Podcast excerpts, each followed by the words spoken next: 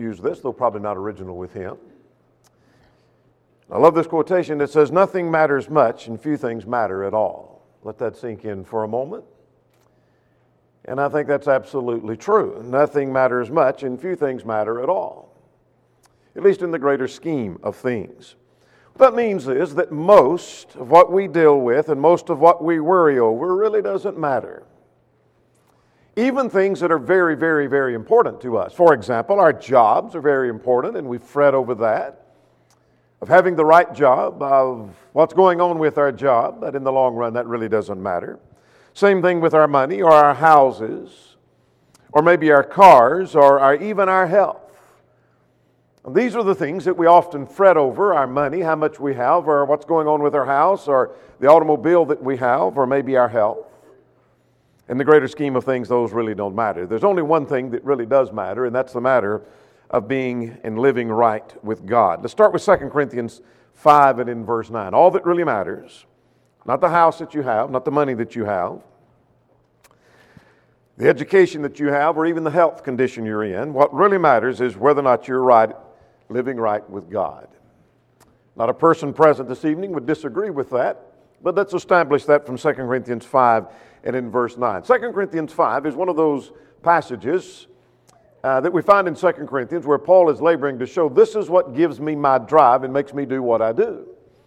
And one of the things he mentions is at verse 9 therefore we make it our aim, whether present or absent, to be well pleasing to him or accepted of him, the King James says. Paul said it was his goal. This was his focus in life to be accepted of God, for God to be pleased with my life. In other words, to be well pleasing to him. Let's go to Matthew chapter 25 for a moment. This is a judgment scene passage of the separation of the sheep and the goats, those on the right hand and those on the left hand. And I want you to notice at verse 21, Matthew chapter 25 and in verse 21, that the text says that to those, to some he would say, Well done, good and faithful servant, uh, enter now into the joys of your Lord. Well done, good and faithful servant. We're well pleasing to the Lord living right in the sight of God. Look later at verse 23. Again, well done, good and faithful servant. To those on the right hand, he would say, Enter now into the joys of your Lord. In other words, they're living right in the sight of God. Let's go to another text, one more to establish that point, this time in Acts chapter 4.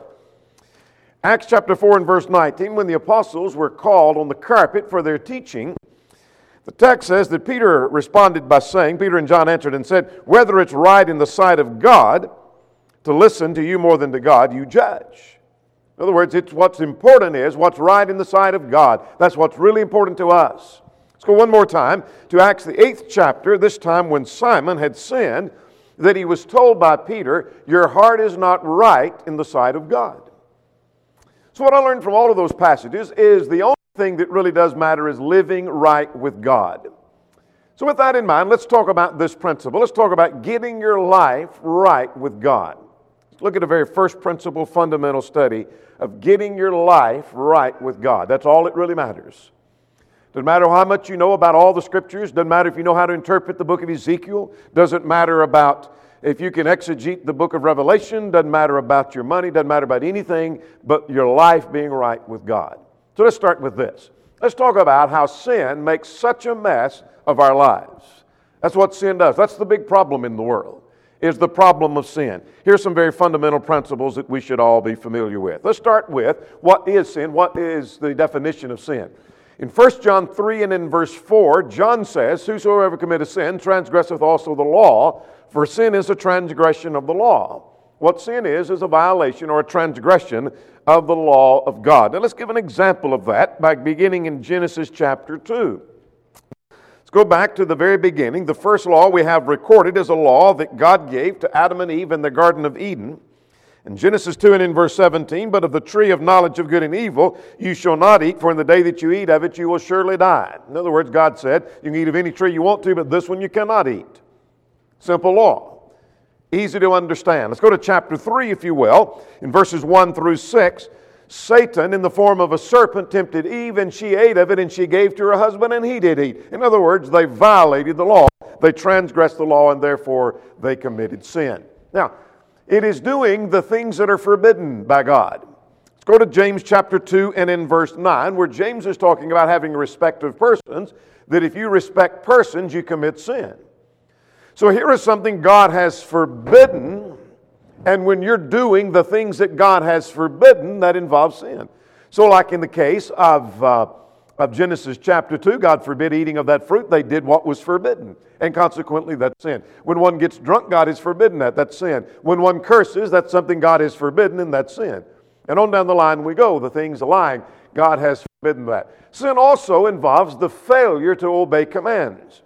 The one who knows to do good and does it not, to him it is sin. James 4 and in verse 17 says, So I can commit sin not only by doing that which God has forbidden, but failing to do what God has commanded us to do. So we're defining sin simply what sin is and what sin involves. Now let's raise another question as we talk about sin making a mess of our lives that who is guilty of that sin? Well, let's go to Romans chapter 3, and as you're turning there, let's talk about how we get to Romans 3. What I mean by that, what did chapter 1 and chapter 2 say that drives us into chapter 3?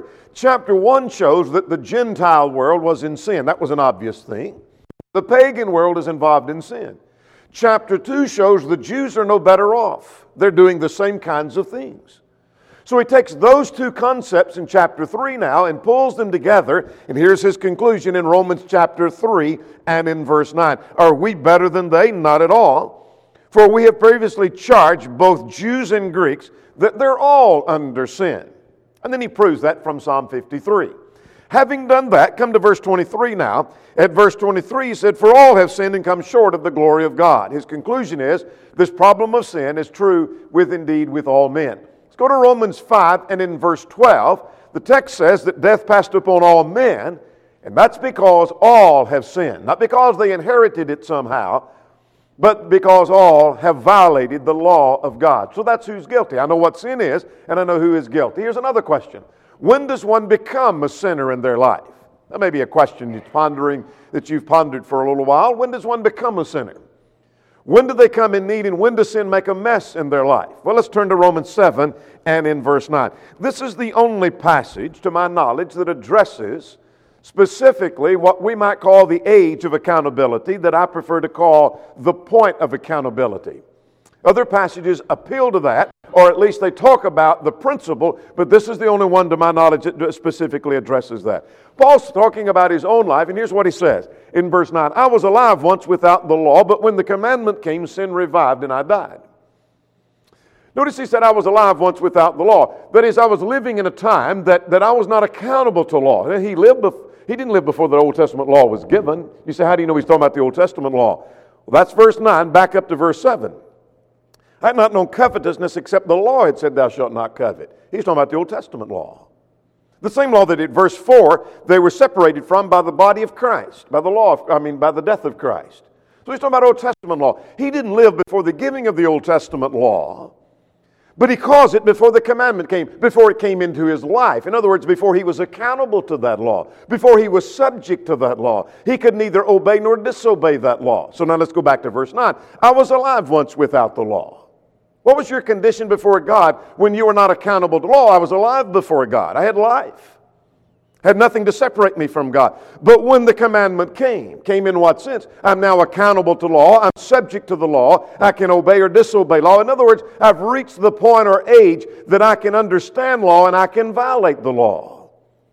I can understand and I can comprehend, and God's going to hold me accountable for that. What happened then, Paul? He said, That's when I sinned and then I died.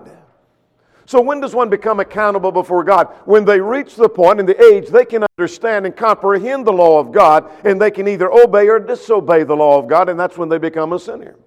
And that's when they stand in need of, of forgiveness of the sin because sin has made a mess indeed of their life. Now, let's talk about the mess that it makes. What does sin do for mankind? Well, first of all, it separates us from God. What that simply means is we're separated from a relationship with God. Remember Romans 7 we just talked about? I was alive once without the law. The relationship I have with God is one of life. That's the condition you're born in. But when you reach the point you become a sinner, then you're separated from God. That's the idea of being of death. In Romans 7 in verse 9, well, I committed sin and I died. Isaiah 59 says in verses 1 and 2, your sins have separated you and your God. James 1 says, When lust hath conceived, it brings forth sin, and sin, when it's finished, it brings forth death. That is a separation from God. So no longer do we have a live relationship with God. We're separated from our God. But furthermore, here's what sin does sin brings eternal damnation. Romans 6.23 says, The wages of sin is death. In other words, here's the, here's the consequence of that sin it is an eternal separation from God. That's what he's talking about in that context because it is in contrast to eternal life. Romans 6:23. John 8, Jesus said that if you die in sin, where I go, you cannot come. He's going to heaven. He's ascending to the Father. You can't come there. You can't go with me and you can't be with me if you die with sin in your life. There's eternal damnation. Now, it brings problems and it brings shame and it brings heartaches. In addition to eternal damnation and separation from God, how so? Well, in Galatians 6 says, we reap what we sow. If you sow to the flesh, you'll the flesh reap corruption. You sow to the spirit, you'll reap life everlasting. And so it brings shame and honor, uh, dishonor, and it brings heartaches. Proverbs 13, 15 says, The way of the transgressor is hard. What's that talking about? That there are consequences that come with sin. There is shame that comes with sin. In fact, Proverbs 6:33 said, "Wounds and dishonor will he get." That was talking about the harlot. The man who joined the harlot, what wounds and dishonor will he get? Not only is he separated from God, not only will he lose his soul, but in the meantime, there's wounds and dishonor he has. There's shame and reproach and heartaches that brings that comes on because of sin. So here's what we've learned from here. We know what sin is, who is guilty, and when one becomes a sinner, and sin just makes an absolute mess of one's life. Here's the second thing. This is the good news that we talk about in the gospel. If it weren't for this principle, there would be no good news. The good news is that God has provided a way to get our lives right with God. God has provided a way to get our lives right with God. Let's start with the book of Ephesians and let's talk about how that this was provided by the grace of God. Ephesians 2 and in verse 5 says, For by grace are you saved. Verse 8 says, For by grace are you saved through faith. So both texts simply tell us that you're saved by the grace of God. It's by the grace of God that we're saved. Now, what does the grace of God do for us? Well, notice in Hebrews chapter 2 and in verse 9, by the grace of God, he tasted death for every man. That was by the grace of God. So God's providing a way that the mess could be cleaned up because he provided a sacrifice to pay the penalty for the sin. Here's something else grace does Titus 2 and in verse 12 tells me that the grace of God teaches us. The grace of God which bringeth salvation teaches us, he says. Notice with me at verse 11. For the grace of God that brings salvation has appeared unto all men. Teaching us what? That denying ungodliness and worldly lust, we should live soberly and righteously and godly in the present age. So, what the grace of God does is it teaches us to do what? Go back to verse 12 with me to deny, that is to say no to ungodliness and worldliness. So every passage that forbids something, that's part of the grace of God. Every passage that instructs me to do something is part of the grace of God. It tells me how to live. It tells me what God wants me to do. It teaches us how God would have us to live. Now let's go to Titus 3 and let's define from the context what grace involves. We talk about being saved by the grace of God. The grace of God is not merely some kind of, of handout where God just hands out His goodness to us, but the grace of God has to do with His mercy and His kindness and His love. Let's see a definition of that. Let's start at verse 2, or verse 3 rather. Paul talks about how we used to live, including himself in this. And what he's going to do is he's going to start off on the note of what a mess my life was in. Look at verse 3. For we ourselves also were once foolish, disobedient, deceived, serving various lust pleasures, living in malice, envy, hating, hateful, and hating one another. That sounds like sin had made a mess of his life. And certainly so. But what happened, Paul? Well, look at verse 4. But when the kindness of God, God was kind to me, might underline that in your Bible, and the love of God, might underline love, our Savior toward man appeared, not by works of righteousness which we have done. In other words, we didn't earn this, but according to his mercy, might underline mercy, he saved us through the washing and regeneration of union of the Holy Spirit. Now drop down to verse 7 that having been justified, here's your word, by his grace. What he calls grace at verse 7, he had called not by the works of our own righteousness, he had called it mercy, he had called it the love of God and the kindness of God when there was such a mess in his life that he described it, verse 3. Now understand that God provided a plan. But let's go to Romans 1. God had a plan for making men right.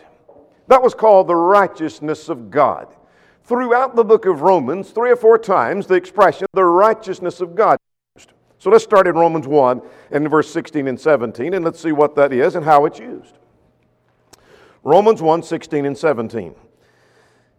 This is an expression that has to do with God's plan for making men righteous. It's not the fact that God is a righteous God. He is a righteous God. That's well established all through the Old and New Testament.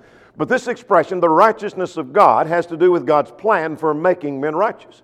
And I'll try to give you evidence of that as we go along. Look at verse 16.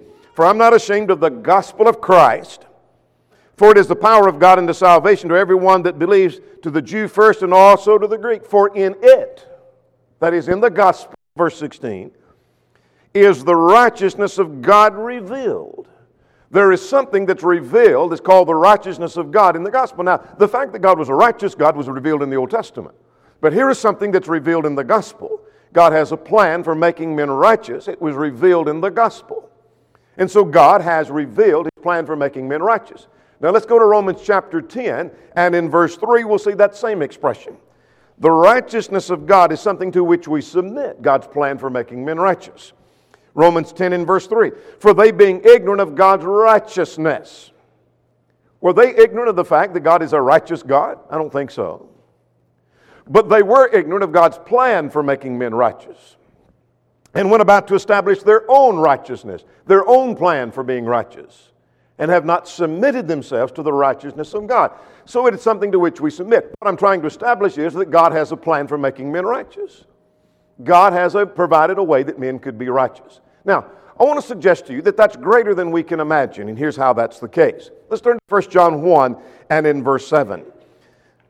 Through the blood of Jesus Christ, his Son, we can be cleansed from all of our sin. Now, you stop and think for a moment. If you could count your sins and you could number them, you say, Well, I think I've got 2,314 sins in my life. And what if God's grace said, I will be willing to forgive you of 2,000 of those, but the rest of those you're going to have to wrestle with? You think, well, that's amazing that God would forgive that much of my sins. But look at 1 John 1 and in verse 7. If we walk in the light as he is in the light, we have fellowship one with another, and the blood of Jesus Christ his Son cleanseth us from all sin. So, what the blood of Christ does is cleanse us from every sin that we've committed. Doesn't matter how many they are, doesn't matter how big they are, how great they are, God's grace is forgiving of all of those sins. It's greater than what we can imagine. God's provided a way to be, for us to be forgiven. Let's go to Hebrews 2, 8 and in verse 12. This is a quotation from Jeremiah 31. The value of that is that Jeremiah 31 says there was a new covenant coming that would be better than the old. And in what way was it better than the old and different from the old?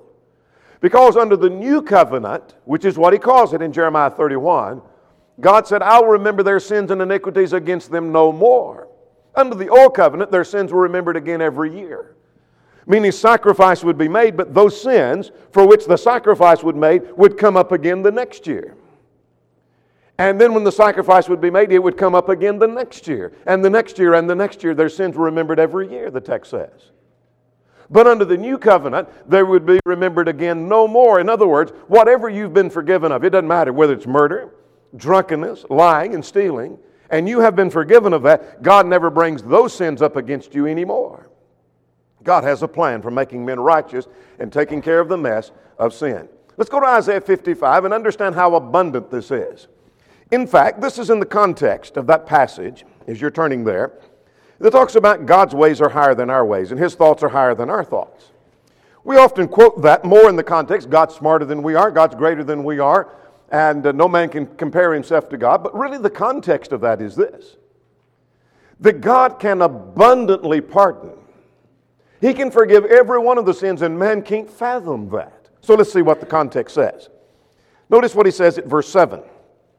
Let the wicked forsake his way, and the unrighteous man his thoughts. Let him return to the Lord, and he will have mercy on him, and to our God, for he will abundantly pardon. In other words, God has an abundance of pardon. Whatever you've done and whatever sin you've committed, God invites you. This is an invitation, by the way, Isaiah 55. God's going to completely forgive. There's an abundance of forgiveness. However much sin you've got, God's got more grace than that. However much debt you have, God has more payment than that. Man can't fathom that. So that's why he says it, verse 8, My thoughts are not your thoughts, my ways are not your ways. As the heavens are higher than the earth, so are my ways and your ways, and my thoughts and your I think on a different level than you do. Man can't fathom that God would abundantly forgive of every sin he's done, no matter how great it is, and yet God said, I'll do that. You can't think on the terms like I can think, he says. That's his point. So it's greater than man can imagine. But let's go even further. I want us to consider some examples where God has provided a way to forgive some that it would look like they are the worst of people on earth. How could God forgive those? For example, we'll just mention three here just briefly. You take the Apostle Paul, he said he was the chiefest of sinners. What he's talking about was the time he persecuted Christians. He'd held the coats for those who stoned Stephen, Acts 7. He made havoc of the church, Acts 8 and 9. And yet, when we come now to 2 Timothy chapter 4, 6, and 7, he talks about the hope that he has. He believed God had cleaned up the mess in his life. He thought he had. He felt like he had hope. Here's another example of that. Peter, for example. You remember, Peter was one that th- three times denied even you, the Lord. I doubt you've ever done that. I doubt you've ever told somebody, I don't even know who the Lord is. I don't know who Jesus is. I don't doubt you've begun to curse and swear saying, I don't know the man. Peter had done that. He'd acted as a hypocrite one time after he had taught the truth. Galatians chapter 2. And yet God had forgiven him later. He serves as an elder in the church. There were the Jews who had murdered Jesus in Acts chapter 2, the very ones that had killed him. And yet God had a plan for cleaning up their lives. Consequently, they could be forgiven and added to the church in Acts chapter 2. Here's the third thing. We're talking about getting your life right with God. Sin makes a mess in your life. God's provided a way to get your life right. But the way to do that is easy and it's not all that hard.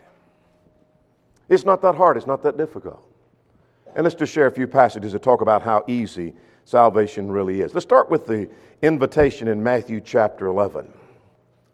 You would think by the fact that there are people who see and hear the invitation of the Lord and they push back and they, they resist, it's because you might think, well, this is difficult. They can't figure it out and they're wrestling with trying to figure out what God would have them to do, but it's not all that hard. And here's, here's evidence of that. Turn to Matthew 11 and in verse 30.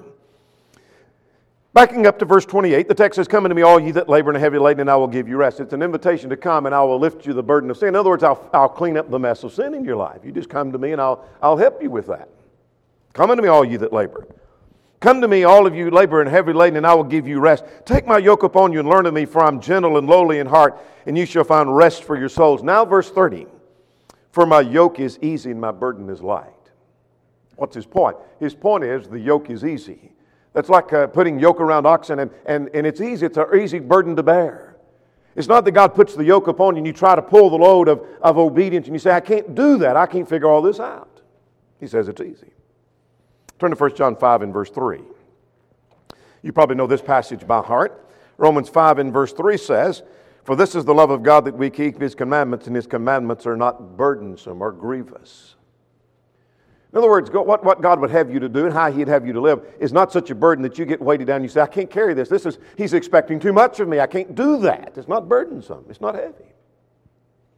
One of my favorite passages illustrating that point would be in Romans chapter 10, beginning at verse 5, where the Jews would use the terminology something that was easy, they would say it's near, it's within their reach. Something that's hard, they'd say it's far away.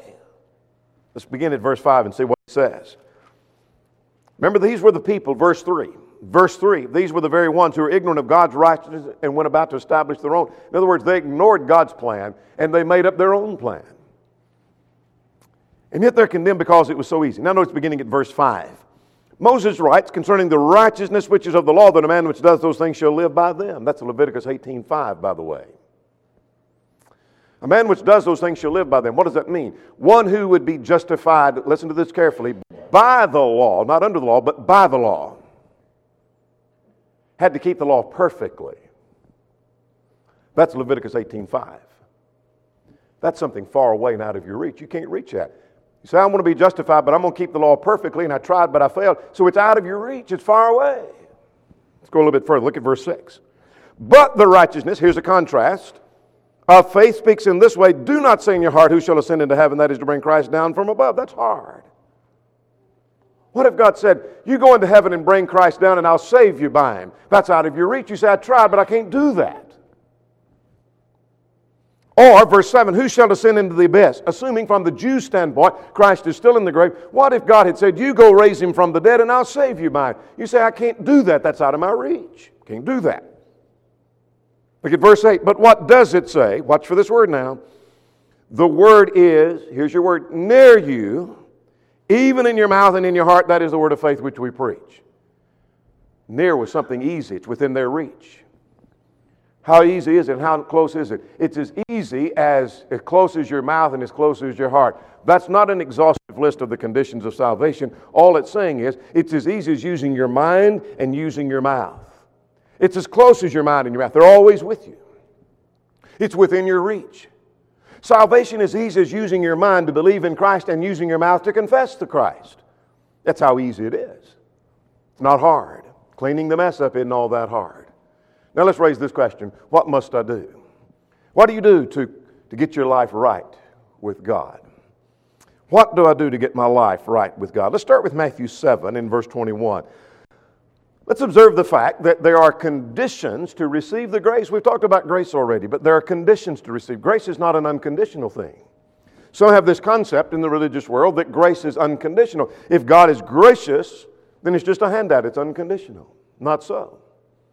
Matthew 7 and verse 21, the text says, Not everyone that saith unto me, Lord, Lord, shall enter the kingdom of heaven, but he that doeth the will of my Father which is in heaven. So, not just anyone who's religious, but it's the one who does the will of the Father. That's obedience. There's a second passage 1 Peter 1 in verse 22. Seeing you have purified your souls in obeying the truth. How did they become pure in their souls? By obedience to the truth. So, salvation receiving the grace of God is conditional. Hebrews chapter 5, one more passage on that point. Verses 89, speaking of Christ, though he were a son, yet learned the obedience by the things which he suffered, and being made perfect, he became the author of eternal salvation unto all them that obey him. Salvation is offered to everyone who obeys. That illustrates the point that salvation is conditioned upon one's obedience. Now, what are the conditions? Let's start with hearing the gospel. Romans 10 and in verse 17 says, So then faith comes by hearing, and hearing by the word of God. If the Bible requires faith, we'll come to that passage in a moment, which it does. It requires us to hear the gospel because that's how we develop our faith, is through the hearing of the gospel. So we must hear the gospel of Jesus Christ, of who he is, what he has done, and what he would have us to do. But in John 18, verse 21, Jesus said, If you believe not that I am he, you shall die in your sins. If you don't believe that I am, he is italicized, supplied by translators, meaning it's the same affirmation that he is the eternal nature of God. As in the book of Exodus, I am has sent thee. Same concept. So he's saying, if you don't believe that I am eternal, if you don't believe that I am deity, you'll die in your sins. You must believe in Christ. Believe indeed that he is the Son of God. In Acts 17, 30 and 31, God demands repentance. That's a change of the mind. God has commanded all men everywhere to repent, because he's appointed a day in which he'll judge the world in righteousness by that man whom he hath ordained, wherefore he's given assurance unto all men, in that he hath raised him from the dead. What is repentance? It's a change of mind with regard to past action and to change your life for the better. That is, you look at what you've done, the sin that's made a mess in your life, and you say, I'm repenting of that. I'm sorry that I've done that. I want to live better and live different in my life. And consequently, then you make the change. The Bible also requires an acknowledgement of faith. That's the passage we just looked at in Romans chapter 10. Remember how easy salvation it's within your reach. It's as easy as using your mind to believe and your mouth to confess. If you confess with your mouth the Lord Jesus, believe in your heart that God hath raised him from the dead, you shall be saved. It's an acknowledgement of that faith. This is not a confession of sin. This is not an acknowledgement that Christ is your Savior. It's an acknowledgement that you believe Jesus to be the Christ, the Son of the living God. And then one must be baptized because Jesus said, He that believeth and is baptized shall be saved. Now that's easy. That's not hard. That's not difficult. But one more thing we'll talk about in the lesson of the years. Let's talk about all that really matters. Remember, we started on that note. Nothing matters much and few things matter at all. All that matters. What do we mean by all that matters? Well, I want to suggest to you that there's a time coming when there's going to be a judgment day. We don't know when that'll be. Hebrews 9 and in verse 27 said, It is appointed unto man once to die, and after that, the judgment. There is a judgment day coming. When's that going to be? I don't know. I don't know when the Lord's returning. I don't know when death could come, so I don't know when judgment's coming. But I do know that after death, we face judgment, the text says. There's a judgment day coming. Well, let's go further to 2 Corinthians 5 and in verse 10. For we must all appear before the judgment seat of Christ to receive the things done in your body, whether it be good or whether it be bad. So there's a day coming in which you're going to give an account for everything that you've done. How you've lived, whether you've been obedient, whether you've been submissive. There's a judgment day coming. And all that's going to matter in that day is whether or not your life is right with God. That's all that's going to matter. At that time, it's not going to matter how much money you have. Are you fretting about how much money you've got? Lack of money? Making more money? That's important. But when the day of judgment comes, it's not going to matter how much money you have. It's not going to matter what kind of car you drive, whether it even runs. That's not going to be asked at the judgment. Is your car running? Running well? Is it new? Did you wash it? Those things don't matter. In the day of judgment, it's not going to matter the house you live in, the education you have, the grades you made. Did you make an A on your test? Did you get your homework turned in on time? That doesn't matter. That's important in this life, but that doesn't go matter in the day of judgment. It's not even going to matter the shame that you've borne and the heartaches you've had. You said, I've made a mess of my life and I've got embarrassment and I've got heartaches in my life. And I have the wounds and dishonor that came with the sin. I'm ashamed of the things that I've done, but it's not going to matter then. It's not going to matter the shame that you've overcome. It's not going to matter how many sins and what they were of which you've been forgiven. It might be like the Jews in Acts 2 who are guilty of murder. Maybe like Paul, who was guilty of making havoc of the church. It may be like Peter, who's guilty of denying the Lord. Maybe like David, who had, was guilty of the sin with Bathsheba. And on we could go with notable examples of sin. It's not going to matter what sins have been forgiven. What matters, and the only thing that's going to matter, is whether or not your life is right with God. And so we close this evening by asking you the question Is your life right with God? We've been talking about getting your life right with God. Sin makes such a mess in our lives, makes a big mess. But by the grace of God, God has provided a way to clean all that mess up. It's not hard, it's easy.